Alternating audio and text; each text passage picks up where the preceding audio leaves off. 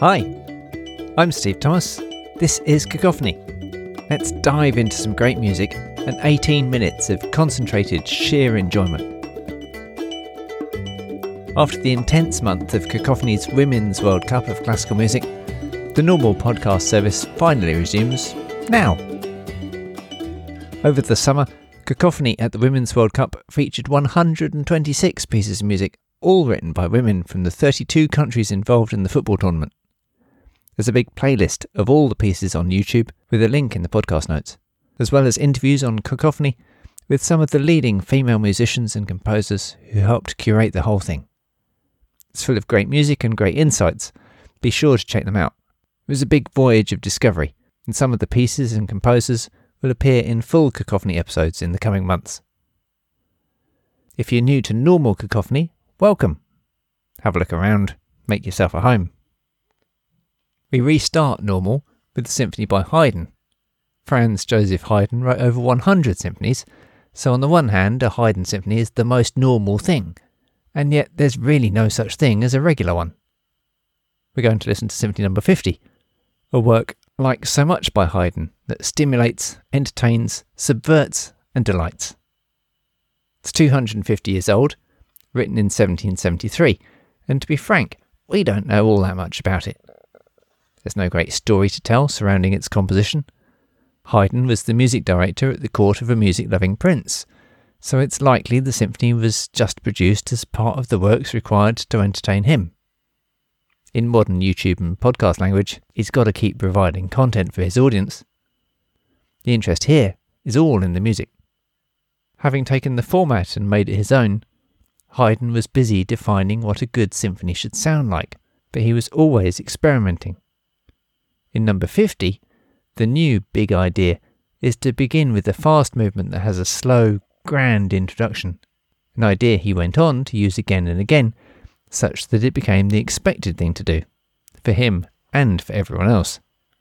With a fairly small orchestra at the end of the 18th century, you don't get much grander than this.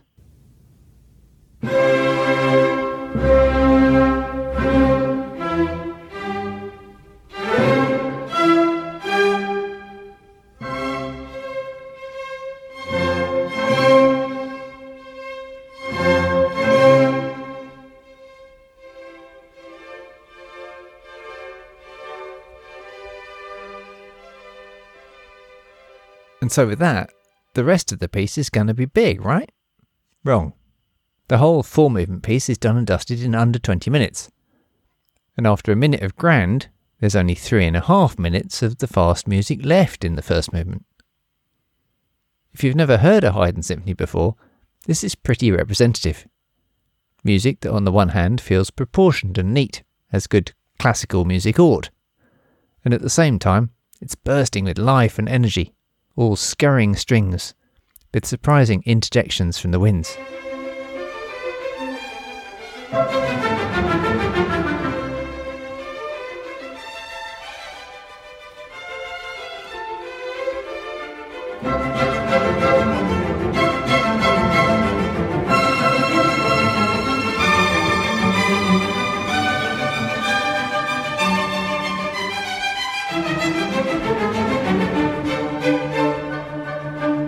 Just that it's short, but the whole thing can be over before you notice, because you just instantly tune into its vibe and get swept away by it.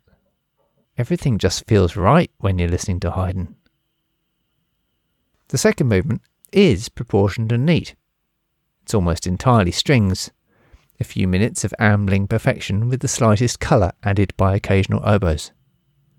Everything just feels right when you're listening to Haydn. In the third movement, we get the tiniest subversion, the kind of thing one might need something like a cacophony to point out. This is a minuet and trio.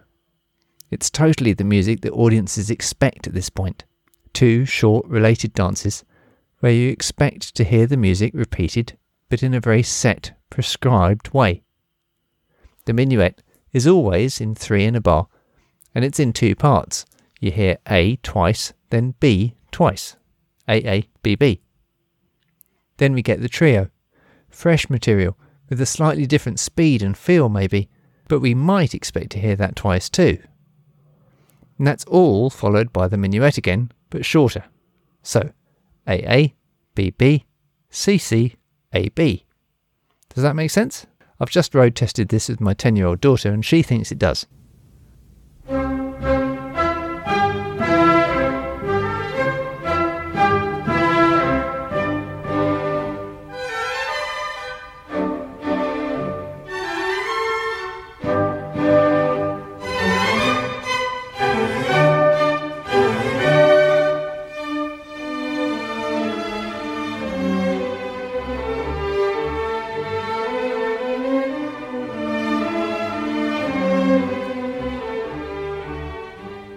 This is what everyone listening in 1773 expects.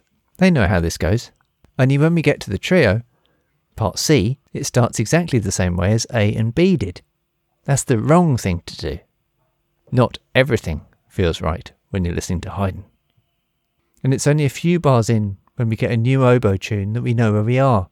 So when the trio finishes and goes back to the beginning, we don't immediately know which bit we're in. Are we getting the trio again or the minuet? And how much longer might this go on? This almost takes longer to explain than it does to listen to. I guess the key point is that when you hear those stately, slightly over deliberate bars for the fifth or sixth time, Haydn wants you to feel a bit uncomfortable about going round again and again and again. The last movement is an exuberant romp, where Haydn lets things rip and then pulls back. Let's rip and pulls back again and again. It's bursting with energy, restrained by pauses like an excitable dog on a tightish leash. But ultimately, everything feels right when you're listening to Haydn.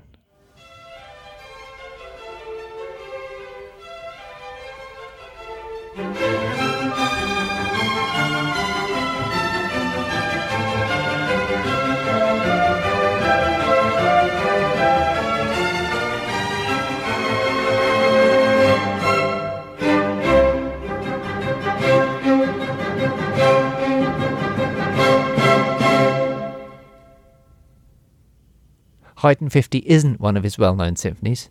It's rarely played in concert and only gets recorded by the bands that are trying to record the whole set. Yet even this unspecial symphony is full of delight and invention, flair and panache. I hope you enjoy it. Click on the link in the podcast notes to have a listen to the Swedish Chamber Orchestra playing Haydn's Symphony No. 50 and then tell me what you think. You can leave a comment at cacophonyonline.com or a simple voice message you don't even need to type your thoughts. We'd love to hear from you. If you enjoy Cacophony, please tell your friends about it. There must be people you know who'd enjoy it too. Who are they? Let them know.